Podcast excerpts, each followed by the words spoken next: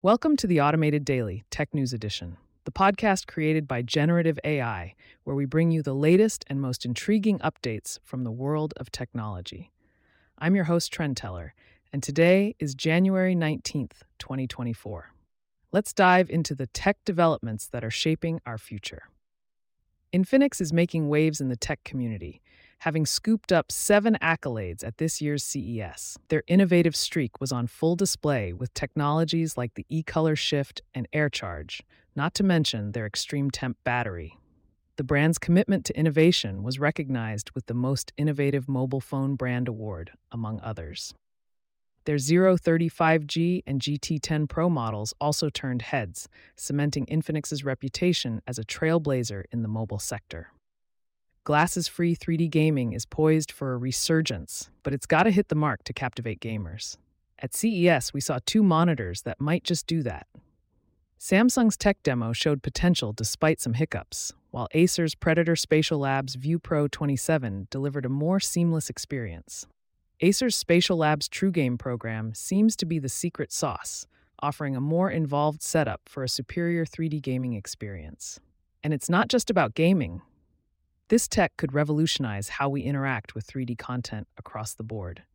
Interactive gaming is getting a boost from NVIDIA and Convai, who showcased a demo at CES featuring AI driven characters that can chat with players. These virtual beings come with their own personalities and memories, making for a more immersive gaming experience. While there's room for improvement, the potential for dynamic and interactive NPCs is clear.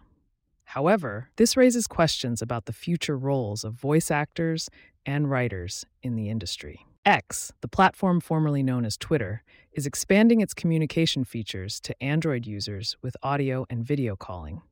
While receiving calls is open to all, making them is a privilege reserved for X Premium subscribers.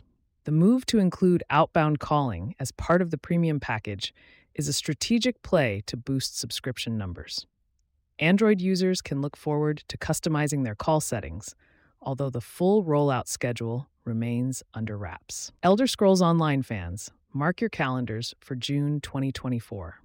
The Gold Road expansion is bringing the magic with its new scribing system, allowing players to craft spells and customize their grimoires. The West Weald region of Cyrodiil will be the backdrop for new quests and the Lucent Citadel trial. The expansion's narrative will introduce the Bosmer faction Recollection and the Daedric prince Ithelia, promising a rich addition to the Elder Scrolls saga. Amazon is gearing up to introduce Alexa Plus, a premium subscription service for its voice assistant.